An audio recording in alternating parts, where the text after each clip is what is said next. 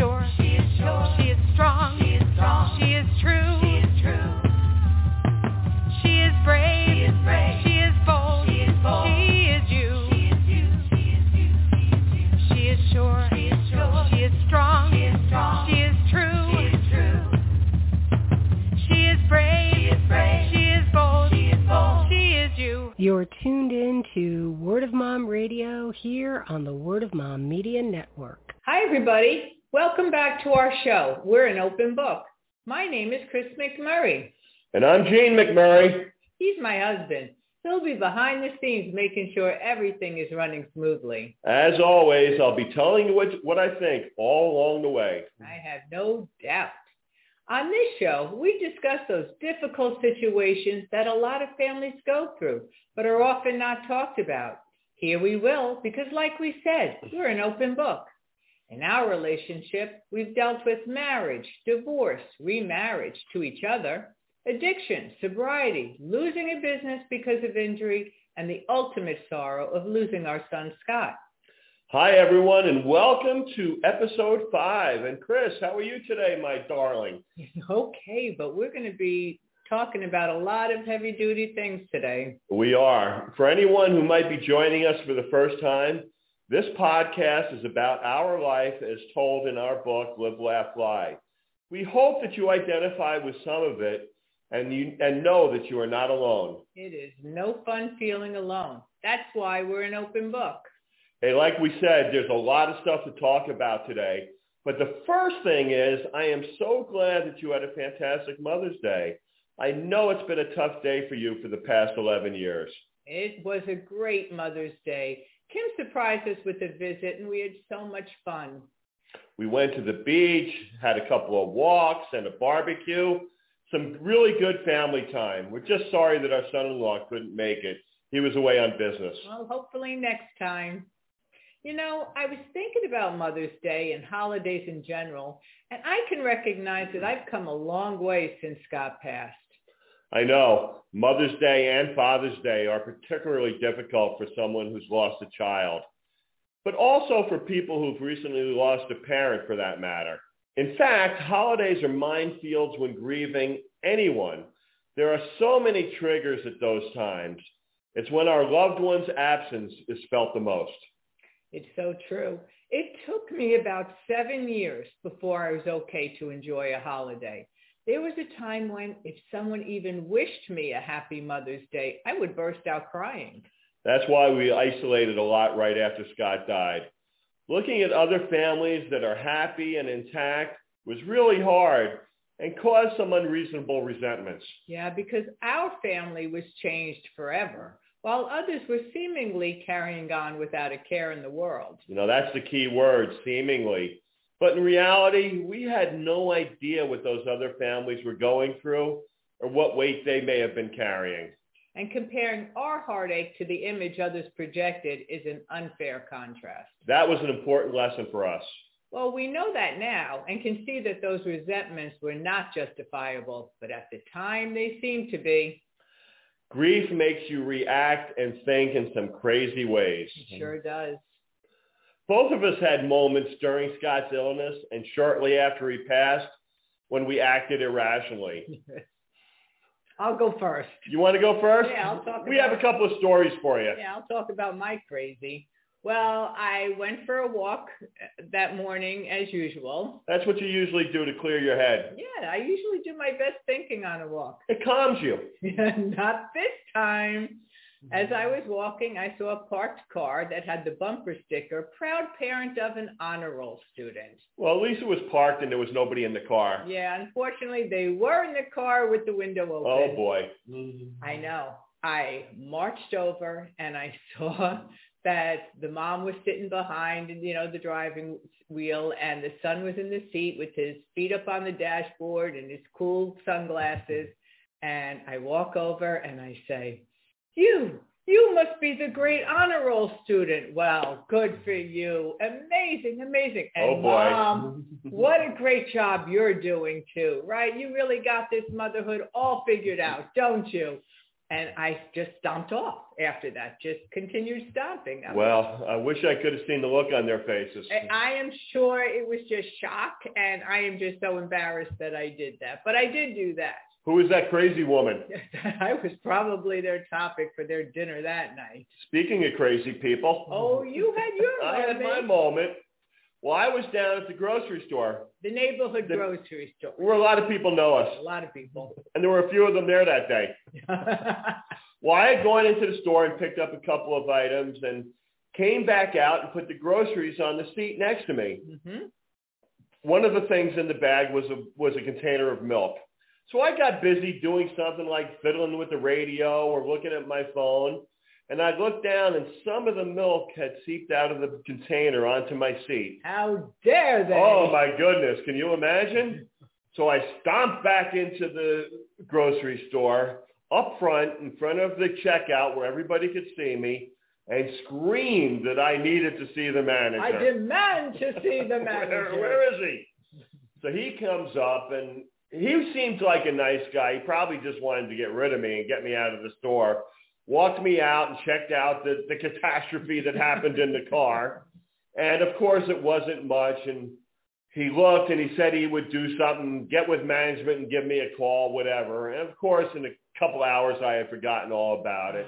And it wasn't the spilt milk that I was upset about. Of course not. Of course not. But, you know, when you're going through such stress and grief, your mind, you just can't think clearly sometimes. But eventually, life does become more manageable with a new normal. So where did that change come from? Well, of course, the passage of time is a big factor. And I've also worked hard for 11 years to be okay. I start each day with gratitude and thanking God and Scott for choosing me to be his mom. And there is no greater gift.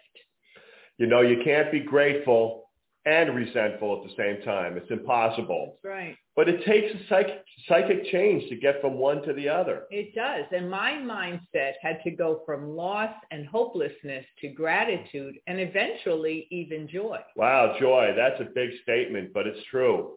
Hey, speaking of psychic changes, Mother's Day is not the only big day for us in May. I know. May 6th, your sobriety date. How many years now? 26 years, can you believe it?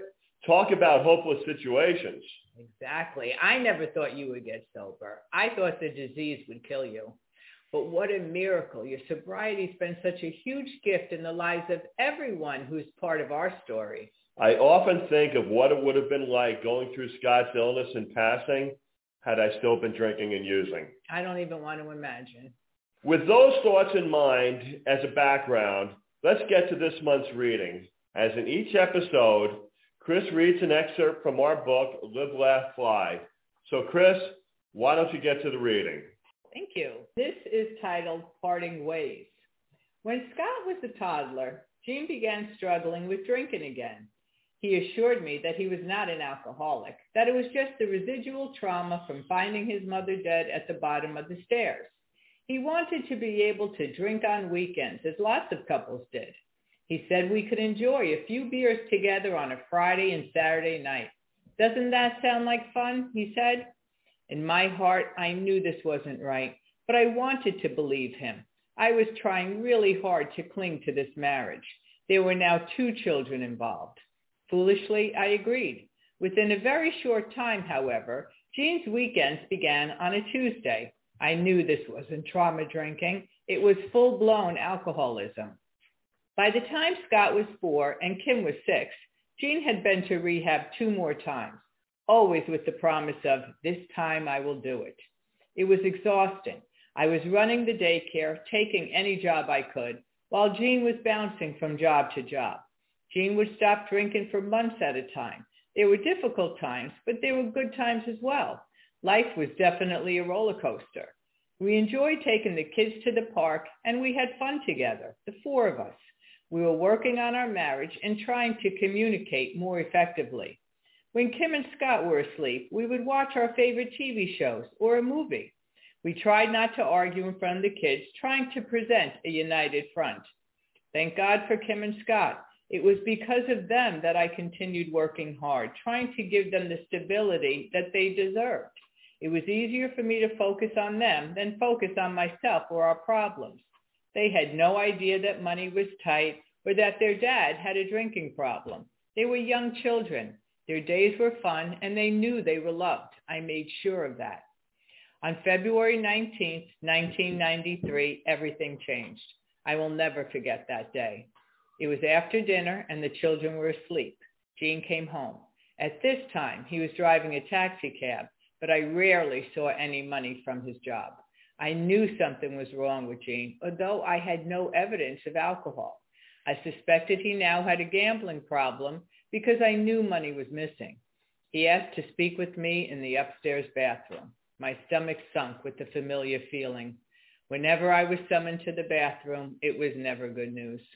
We sequestered ourselves inside and I sat on the hamper. He was standing in front of me, looking nervous. I'm addicted to crack. I don't know what to do. Get your stuff and get out. He was not expecting this sort of reaction. He thought I would offer rehab again, but I was firm. Shaking with anger, I looked him straight in the eye and said, there are two children here and you cannot stay here with drugs. I'm done. I love you, but I can't live with you. You cannot be here around my babies. Go. He put his things in a hefty bag and I watched him walk away. I then called his sisters and his Aunt Grace, who all lived nearby. I told them what had happened and asked them not to let him in if he came by. I was adamant. Grace lived a couple blocks from us in a turn-of-the-century Victorian home. She was born in that house and liked to say she'll be taken out feet first. We had many Sunday dinners there, and she loved us. Grace was someone we turned to when things were tough, who always had a hard time saying no. Eileen also lived in town with her husband and their four children. Kim and Scott loved having their cousins, Jim, Catherine, Mike, and Megan nearby. Gene's sister Barbara lived about 20 minutes away, but it was not unlikely that Gene would reach out to her. Do not let him in, I repeated. Sure enough, he showed up at their homes, but they did not open the door for him. I think back now and realize what a big deal that was. They could have let him in. He was their brother and nephew after all. I know it was hard for them. I know they cried while doing it, but they did it. Now Gene had nowhere to go. I locked all my doors and windows and I took a large frying pan to bed with me. For the first time, I was scared of Gene. He was on crack. I had seen a lot of 20/20 and was aware crack users could be violent. I knew that if he fought me, I would be ready to fight back. I checked on Kim and Scott. Both were still asleep. Then I went into our room and I sat on the bed, crying and hugging myself. And for the very first time, I prayed. I really prayed. Dear God, please give me strength to handle this. Please keep me strong. Please help Kim and Scott. I know that their lives are changed forever, but I promise I will try hard to give them a good life. I promise. I'm scared. I've never been alone, and now I'm alone with two small children. Please help me. Amen. I lay awake the whole night listening for Jane. The next morning, I got up and began my regular routine. Kim and Scott got ready for school, and the children arrived for daycare. When the daycare children left that night, I would try to explain to Kim and Scott that their dad would not be living with us anymore. It was a very long day. That night after dinner, I sat down on the couch with Kim and Scott. They asked where their dad was, wondering if he was working late. When I told them that their dad was no longer living with us, they began to cry. I told them he was using alcohol and drugs and that was not allowed in our house. I told them how much he loved them, but he needed help to get well. I told them how much I loved them and promised I would always take care of them. They were still crying. We cuddled together in my bed and read some books. They fell asleep in my arms, and I cried quietly while they slept. The next day, I came up with a plan. After Kim and Scott left for school, I called their teachers and explained that their father and I had separated and asked them to please let me know how they were doing in school. While the daycare children napped, I made flyers to advertise my babysitting business.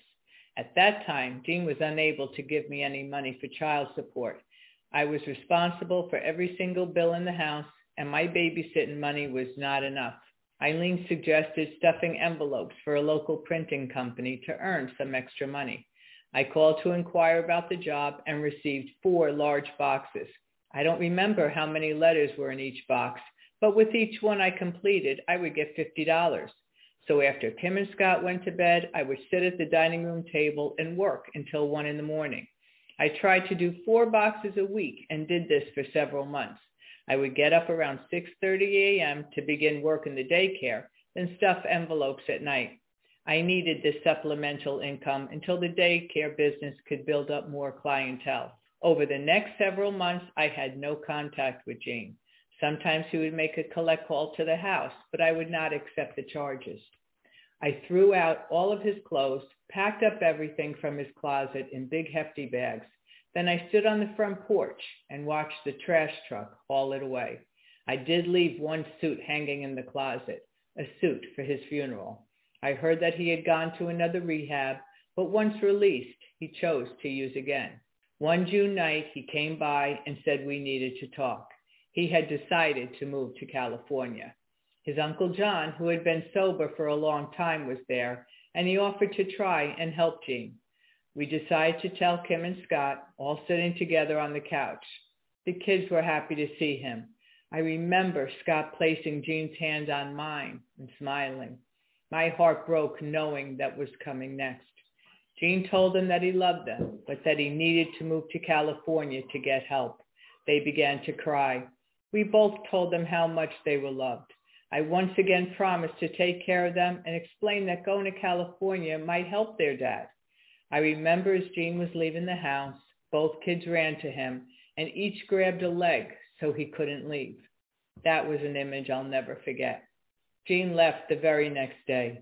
Soon after he left, I filed for legal separation and the following year was granted a divorce. While it was heartbreaking to see the final divorce decree, I knew it was the right thing for Kim, Scott, and myself, and in the long run for Gene, who had not contested this decision. Gene leaving was actually a relief for me. It was hard, but at least I didn't have to constantly worry about him. I remained very close with his family, and I'm so blessed to have such supportive and caring friends. It may seem surprising that I didn't distance myself from his family, but the reason is simple. I felt that Kim and Scott had lost enough. I didn't want them to lose their aunts and cousins too. Besides, they loved us and they were heartbroken, and I would have missed them terribly as well.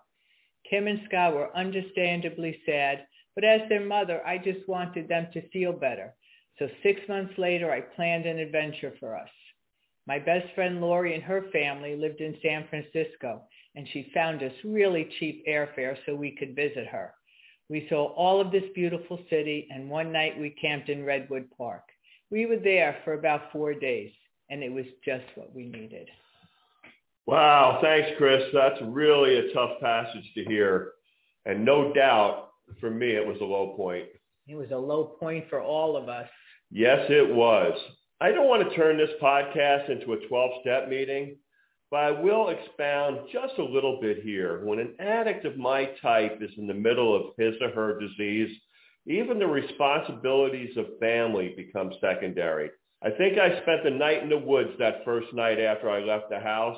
That's how far I had fallen.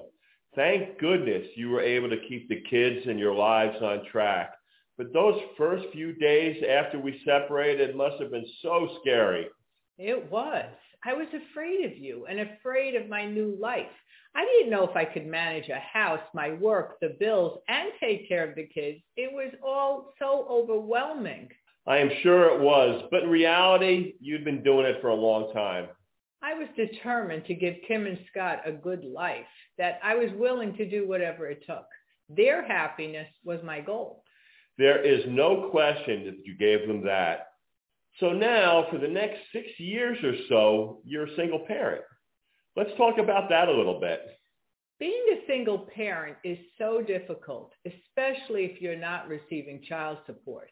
I was responsible for everything. And one of the tough things was that I had to say no to the kids from time to time. I couldn't buy them everything that they wanted. Yes, but I can see now that they had everything that they needed. I wrote a blog post a while back called Single Mom, Super Mom. And in my research for that, I learned that 23% of American households are run by single women. And of those, only 44% have a financial agreement with the father. And of course, even they don't all get paid. American women bear an unfair burden of the responsibility in cases of a broken family. Oh, I hate that term, broken family. Why? Because I never thought of our family as broken. Yes, you were sick and you had to leave, but me and the kids were not broken. We were shocked, we were sad, but we were not broken. And pretty quickly, we began building a new life and a life that I'm very proud of. As you should be. As for me, I went to California. As hard as it may be to believe, it would be four years before I would see my kids or anyone in my New York family. But even though I would have several stops and starts towards sobriety, I was on my way to becoming the person I am today. I am unrecognizable to the person who was told to leave with a few meager possessions slung over my shoulder in a hefty bag. Sad to admit all that, but it's the undeniable truth. Yeah, the truth shall set you free. But I think it's impressive that you're willing to share your story so openly. I think many people can relate because so many families have been affected by addiction. You know, in the course of writing our book and the first few episodes of the podcast, I've been approached by so many who have told me that they relate and appreciate our candor.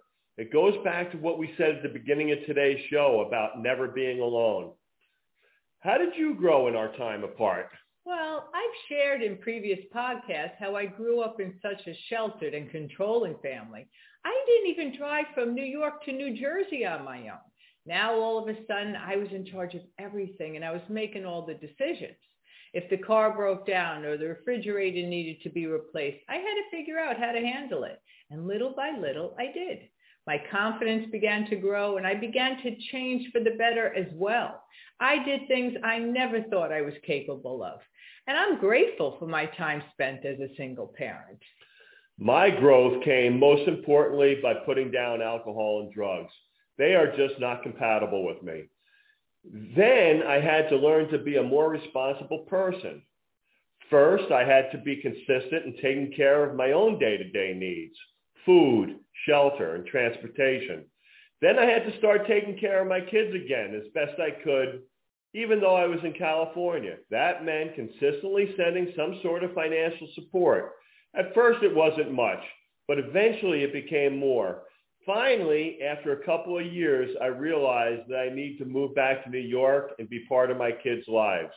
But that's for another episode. It's our first cliffhanger. Yep, stay tuned, folks. but I want to add that you became the person that I always knew you were well, thanks for that. Well, this has been such a heavy episode and not a lot of laughs. Some really tough subjects. Yeah, except for the milk story. Yeah, except for the milk story. So why don't we end it with one of our favorite Scott stories? Okay, we refer to this one as yellow, yellow yourself. yeah, that's a good one. So one night we came home and there was a message on the answering machine. Remember those answering machines? Well, this message was from a man who said that prank phone calls have been coming from this number for a while. Nothing rude, but it needs to stop. So, of course, our primary suspect was Scott, and we called him down from his room. We asked if he recognized the phone number of the man who left the message. And Scott smiled and said, oh, that's Larry. Larry? Who the heck is Larry? Scott said, a guy I call every day. And I asked, how long have you been calling him? He says, I don't know. Me and Matt started calling him a while ago. I reminded him that Matt lived next door when he was six, and he's 14 now. So for eight years, every day, he's been calling him. Scott nodded. What did you say to him? I asked. He said when Larry answers the phone, he says, yellow. I then say, yellow yourself. Then I hang up. That's it, I said. Yellow yourself? You've been saying yellow yourself for eight years? Scott nodded. And I kind of was giggling because, Gene, when he's six years old, his voice was, yellow yourself? And then at 14, Hello yourself? Yeah, Larry might be getting a little scared at this point. Mm-hmm. well, I then told him to call Larry and mm-hmm. apologize and tell him he would no longer be calling him. So Scott picked up the phone and did this. And as I was listening in, he also wished Larry a good life. Hey, you got to be nice. Unbelievable. A prank call that lasted eight years. I know, I know. But I do wonder how Larry is. I hope Larry's well. I hope so. So what do you think are the takeaways from today's program? Well, sometimes drastic measures are warranted. I think telling you to leave the house was a turning point for all of us. It was hard. It was scary, but it was the last resort. It was also a leap of faith. I had no idea how I was going to land, but I knew I would be okay. One of the things I wonder about is whether California was the right move. It was so far away from everyone, especially the kids. Here's the thing. Sober, getting sober is hard and it takes focus. When I was finally ready to get serious about sobriety, the right people were around me to help me. Would I have gotten sober had I stayed in New York? I don't know. We'll never know. The takeaway for me that is where I am today is with the path I took, and I'm grateful for that. One other thing I learned is don't let some kid prank call you for eight years. There is a way out. Yellow, yellow yourself. You'll yourself indeed. Well, everybody, that is our show for today. Chris, remind us one more time how we can get a hold of the book. Absolutely. Live, Laugh, Fly is available on Amazon and 100% of proceeds to benefit children's cancer programs.